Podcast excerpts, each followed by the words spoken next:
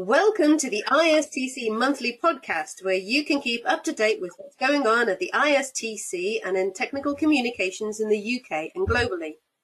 The ISTC is the Institute for Scientific and Technical Communicators, and our members work to make scientific and technical information more accessible.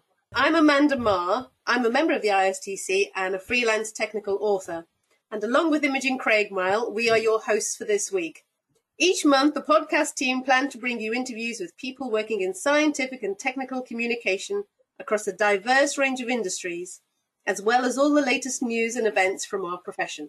This month, Imogen and I are chatting with Brian Dagnall, owner and technical documentation consultant at Dunelm Document Solutions Limited, fellow of the ISTC, and our ISTC mentor.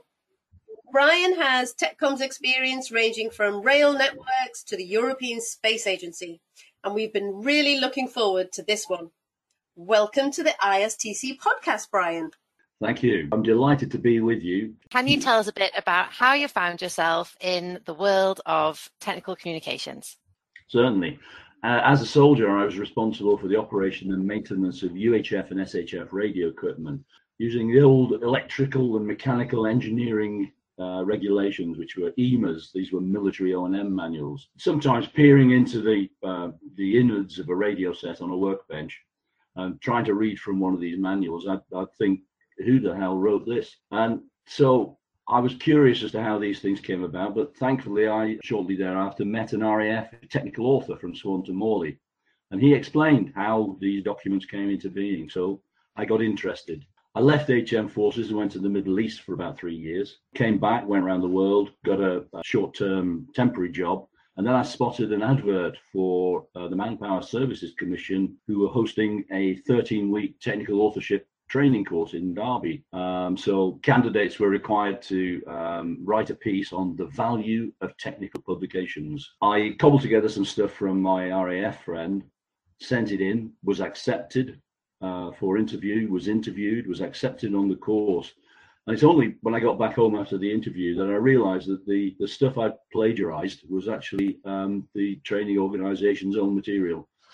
So they obviously were impressed because I agreed with them. Towards the end of the course, interviews were arranged with potential employers, but none of them, the prospective jobs were in the Northeast, which is where I live, and uh, I didn't fancy any of the locations. One of the guys came back with a real horror story. He, he walked into a, a hangar type building where there were um, rows and rows of desks with authors behind all the desks. And at the beginning and end of each day, baskets of work were passed down these rows of desks. None of us thought that was a reasonable proposition to uh, enter into a working uh, life at all. Definitely not an attractive prospect. No. So, what has your experience been like as a contractor? And what is it about the lifestyle that appeals to you? Having been made redundant twice, I found that freelancing has provided a constantly changing working environment as well as work colleagues and has broadened my experience and my knowledge. I enjoy the challenge inherent in taking on a project in another industry every once in a while. Freelancing has meant that I deliver what the client requires and I don't have to get involved in any way in, in performance reviews, pay reviews, and I'm quite content with that. Yeah, yeah, good. Also, once I've delivered a package of work, I move on to another client, another industry, another location, and another set of solutions to deliver. It's constantly changing. I love it. Yeah, it's that learning. So is that always learning new things? Yeah, I like um, that about it as well. Yeah. So in your in your response to your first answer, you mentioned that you did a bit of a training course, but what other training did you undergo to advance your skills as a technical communicator? I've undertaken employer paid for courses, notably in copywriting uh, and in Ventura Desktop Publishing. The Ventura Desktop Publishing enabled me to to quickly grasp the fundamentals of uh, Interleaf, which later became, became Quicksilver. As a freelancer, I've undertaken training courses for which my business paid. Uh, I did an enhanced MS Word course because of new features um, and because I hadn't used Word for quite a while at that stage. But there were two courses where which were quite expensive, though thankfully accommodation, travel, and subsistence didn't uh, didn't have to be paid for out of them. Hmm. Um, it would have been astronomical if that was the case. After these two latter courses, I then applied for roles which clearly required my newly trained skills. But I couldn't secure a placement because I had no real world experience, only a training course. Since that time, I've tended to go for taster type courses to broaden my knowledge, but these have never actually been sufficiently educational for me to secure a job. For instance, I did a RoboHelp taster many years ago. I've done a DITA taster. Uh, I, I, had a Flare taster set up, but unfortunately, I had to move jobs uh, before that lifted. Uh, and then I also I, I grab hold of the Dummies series of books and also I view what's available on YouTube as much as possible. But again, no real world experience in anything, and so therefore I can't secure a role. But I've got some more background. Yeah, I think um, I think people want you to come in with experience uh, as a freelancer. People want you to come in with the experience so you can hit the ground running, as it were, and immediately start on yeah, yeah. Which is yeah, yeah. Um, when it comes to trying to keep up to date with new software when you're oh. doing it in your daily job. Yes, yeah. Notwithstanding, training is good. Training is enlightening. Training can certainly be beneficial, and training can show rewards. But pertinent profession-based training should be should not be burdensome. For the freelancer, the expense of training needs to show a financial return on investment. Yeah, uh, from that, then, um, would you say that you have a, a specialism or a, a favourite area of tech comms that you um, particularly like to work in? Creating training documents or looking for better ways to organise content? Or is it the very nature of the work within tech comms? I, I don't have any specialisms. I, I, I tackle whatever's on offer and deliver the solutions the client requires. I classify myself as a generalist technical author I don't claim to be an engineer and I don't read drawings to develop instructions. Instead, I talk with those who know, observe, observe those who do, extract from available material, take photos and source them, and seek the support and skill of illustrators, graphic artists, and whoever else I can convince to help me explain complexities. I've certainly enjoyed most of my project work, and I do recognize that I have indeed been fortunate and oftentimes very privileged in where I've happened up on projects and in the people I've worked with. But there are some gruesome tales out there. I won't tell you them all. Do you find that you um, have you found that you've worked in lots of different areas, uh, uh, from just producing some text to all the way through to managing projects?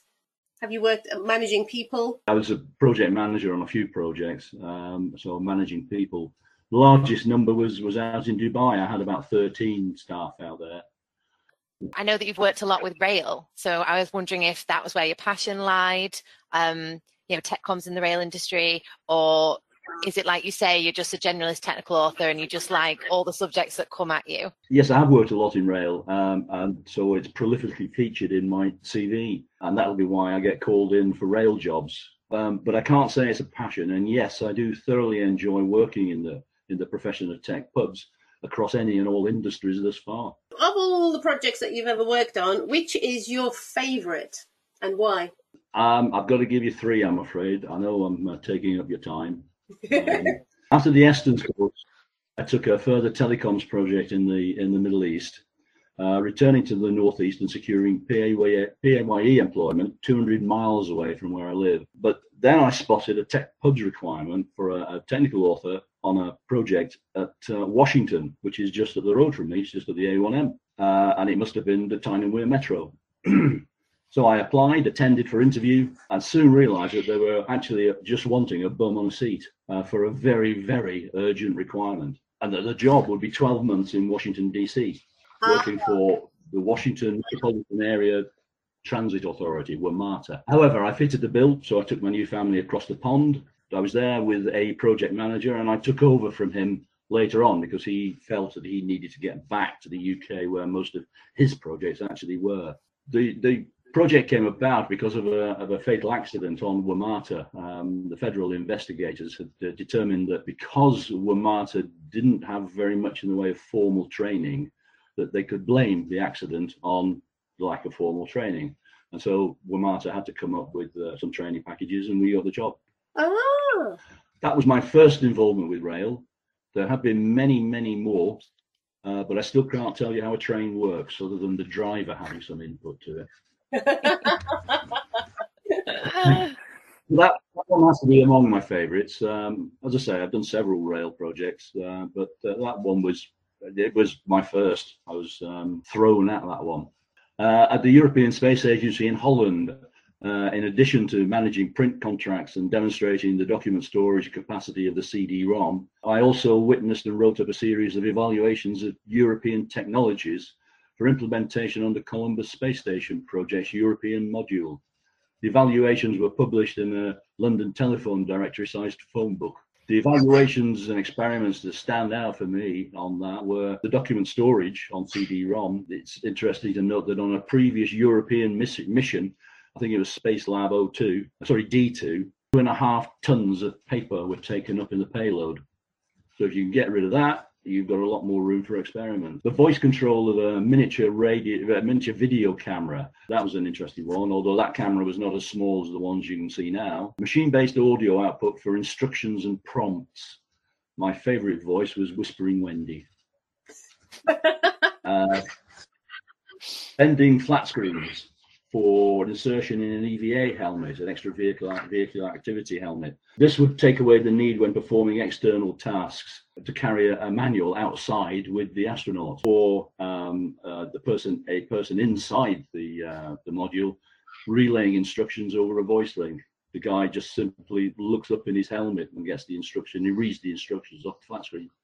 Sorry, I'm going to interrupt you. When was that though? Late eighties. Excellent. So they they they've had bendy flat screens for you know ben, bendy flat screens, flat screens that bend. Yeah.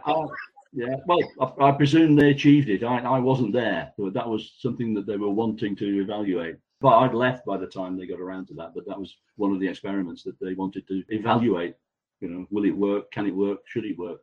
Um, we had two-way communication devices the conventional headset, where cabling obviously becomes entangled as you're floating around in the zero G environment, wireless throat mics strapped to the neck, and wireless ear inserts, which is talking through your ear. Um, directing the call over the internal and external comms networks via bulkhead mounted keypads. How many do you need? Where do you locate the keypads for convenience as you float through the space station modules?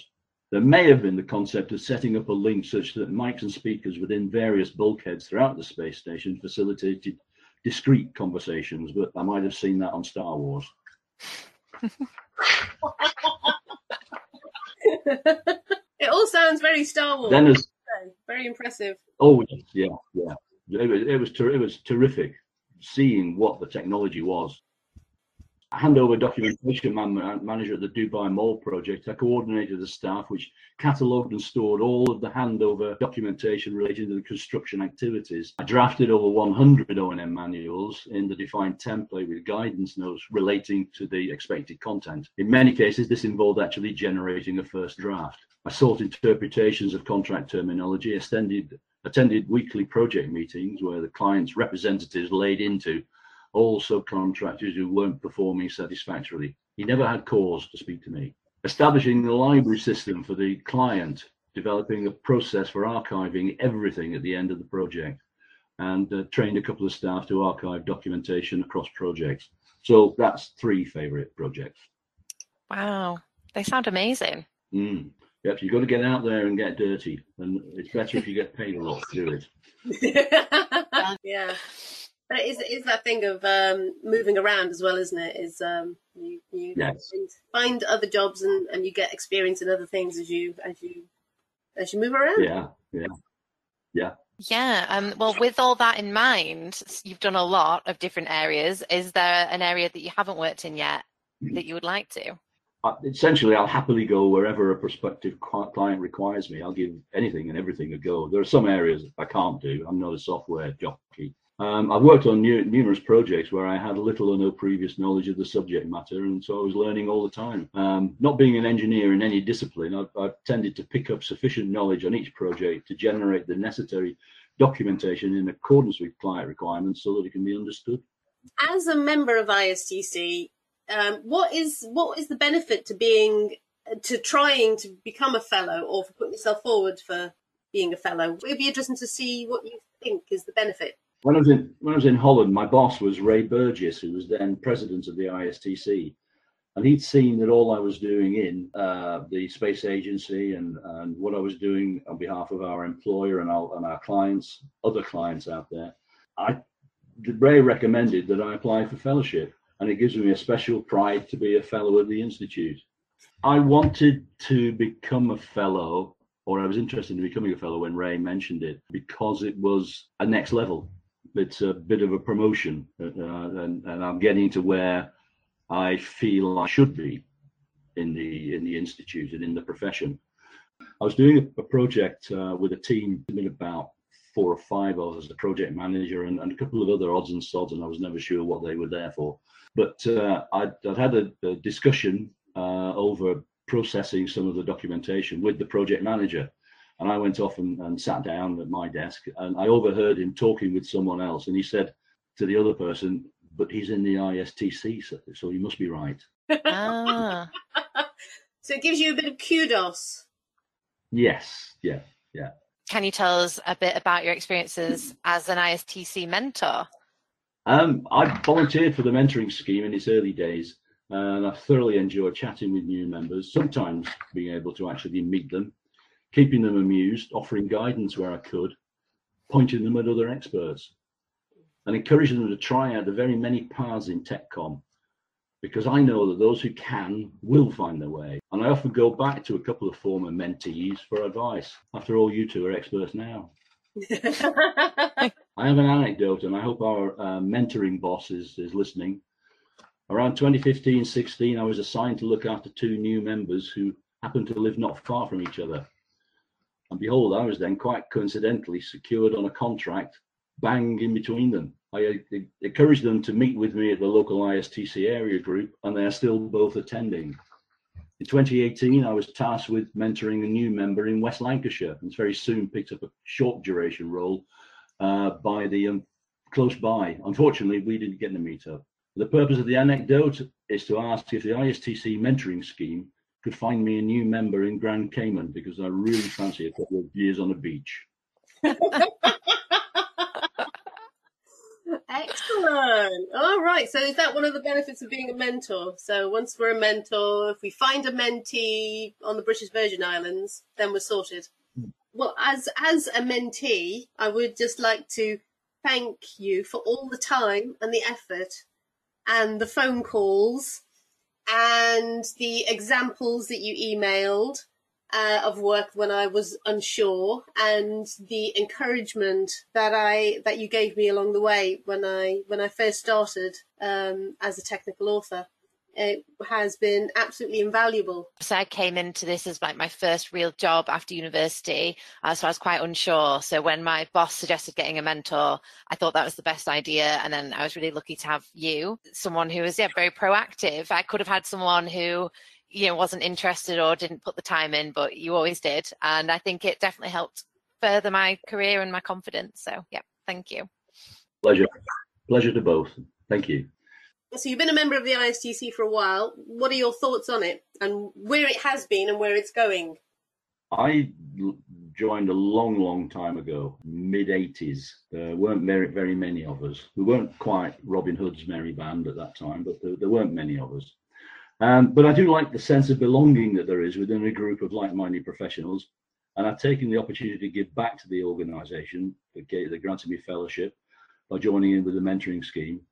ISTC membership has been required in only a few of my projects, but I do recall, as I indicated to you, that discussion where the, the guy was talking to someone else and said that he's a fellow of the Institute of Scientific and Technical Communicators. He must be right. Um, where it's going, hopefully it will continue to grow, but I believe growth has been a problem.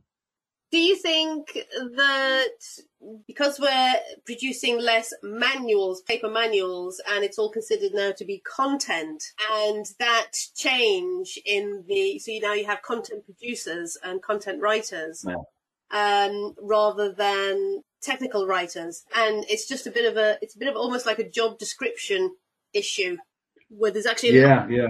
a lot of content out there, which is technical and scientific, complex um, information, but they don't necessarily think that they are in that group. To me, it's got very, very complex because I, I was brought up in heavy engineering and that's where I stay uh, because um, software means nothing to me. Our terminology is different, and but I think we're all pointing at the same thing. Yeah, yeah. Mm. I think I think I think that's probably what I'm um, I'm seeing. I'm just seeing a lot of new terms for things that I've known for years. Mm. Yeah. ISTC are using new platforms to get information out to people, like the podcast and the the webinars, the monthly webinars. Have you hmm. done any of those, or what do you think of those? Uh, I've attended uh, ISTC webinars as well as other webinars from other other businesses, particularly Rail. Yeah, I'd, I'd indicated I'd, I'd um, experienced tasters. If some of the uh, the training organisations can be encouraged to hold taster sessions, maybe on fringe events, and those of us that think we might know something about it or think we might like to know something about a new tool, a new methodology, a new software, could go and take a look and decide whether we can, because there's a great deal I know I can't do. Um, and then, if appropriate, we'll take the training. Yeah. But mm. so having kind of we don't know what shows us. Having taster sessions for beginners. Yeah, yeah because often uh, a lot yeah. of, a lot of the talks um, are for people who are already really embedded in a particular product and they know it yeah. and they're telling them what the latest yeah. version does or more information from a, a, a deeper level um, whereas if you've never used the product before and you've never had to you've never had any clients who've used it then you almost you, you need to they need to explain it to you and how you could maybe use it for clients and suggest it to clients have you always read the communicator for as long as you've been a member? Um, the communicator uh, in some form or other, I think it was just known as the ISTC magazine originally. The articles are largely interesting, but where they get into software, etc., etc., etc., it loses me. And the um, pages and pages on on Flare, no interest whatsoever. I'm sure they have of, immense benefit to people who use Flare, but I don't use Flare. I like the, the feel of a piece of paper in my hand. I like it to drop on my mat. Um, I sometimes read it on the bus. I sometimes read it when I have a coffee or a bun down in town. And it's, it's a physical thing that I can think, oh, I'm sure I saw something on that. And I can quickly flick through to find what it was I was looking for. Whereas if it's online, I'm wading through mountains of files to try and remember which one it was at. And that's just the file list. If I'm looking at a magazine frontage, I can determine whether, oh, that's it, must be in here. I remember that front. Ah. Yeah. So, yeah, dinosaur that I am. Yeah. No, I agree. I like reading it like on the train, like physically having it. It's nice.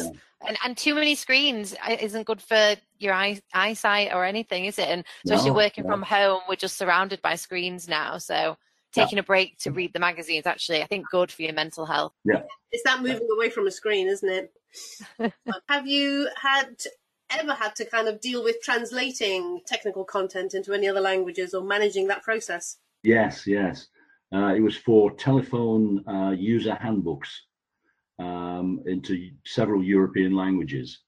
And um, uh, so I had to master the uh, accent, excuse me, the accents, the cedillas, the umlauts. Also confirm they were in the right place, but not knowing anything about the languages.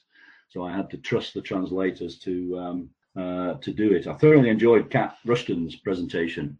As I say, my project went very well. Uh, it was successful, but I think I could have done with Kat Rushton's advice back then. I may not have taken the job on if I got her advice. Thank you so much for joining us today, Brian. That was really fascinating.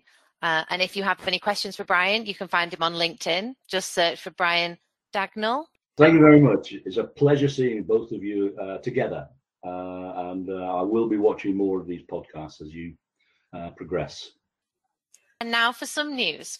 The ISTC website will see some changes in the coming months.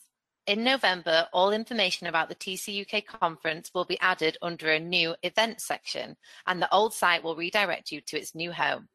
Then, during December, members signing in will see improvements, making it easier to access and take advantage of the wide range of benefits to ISTC membership.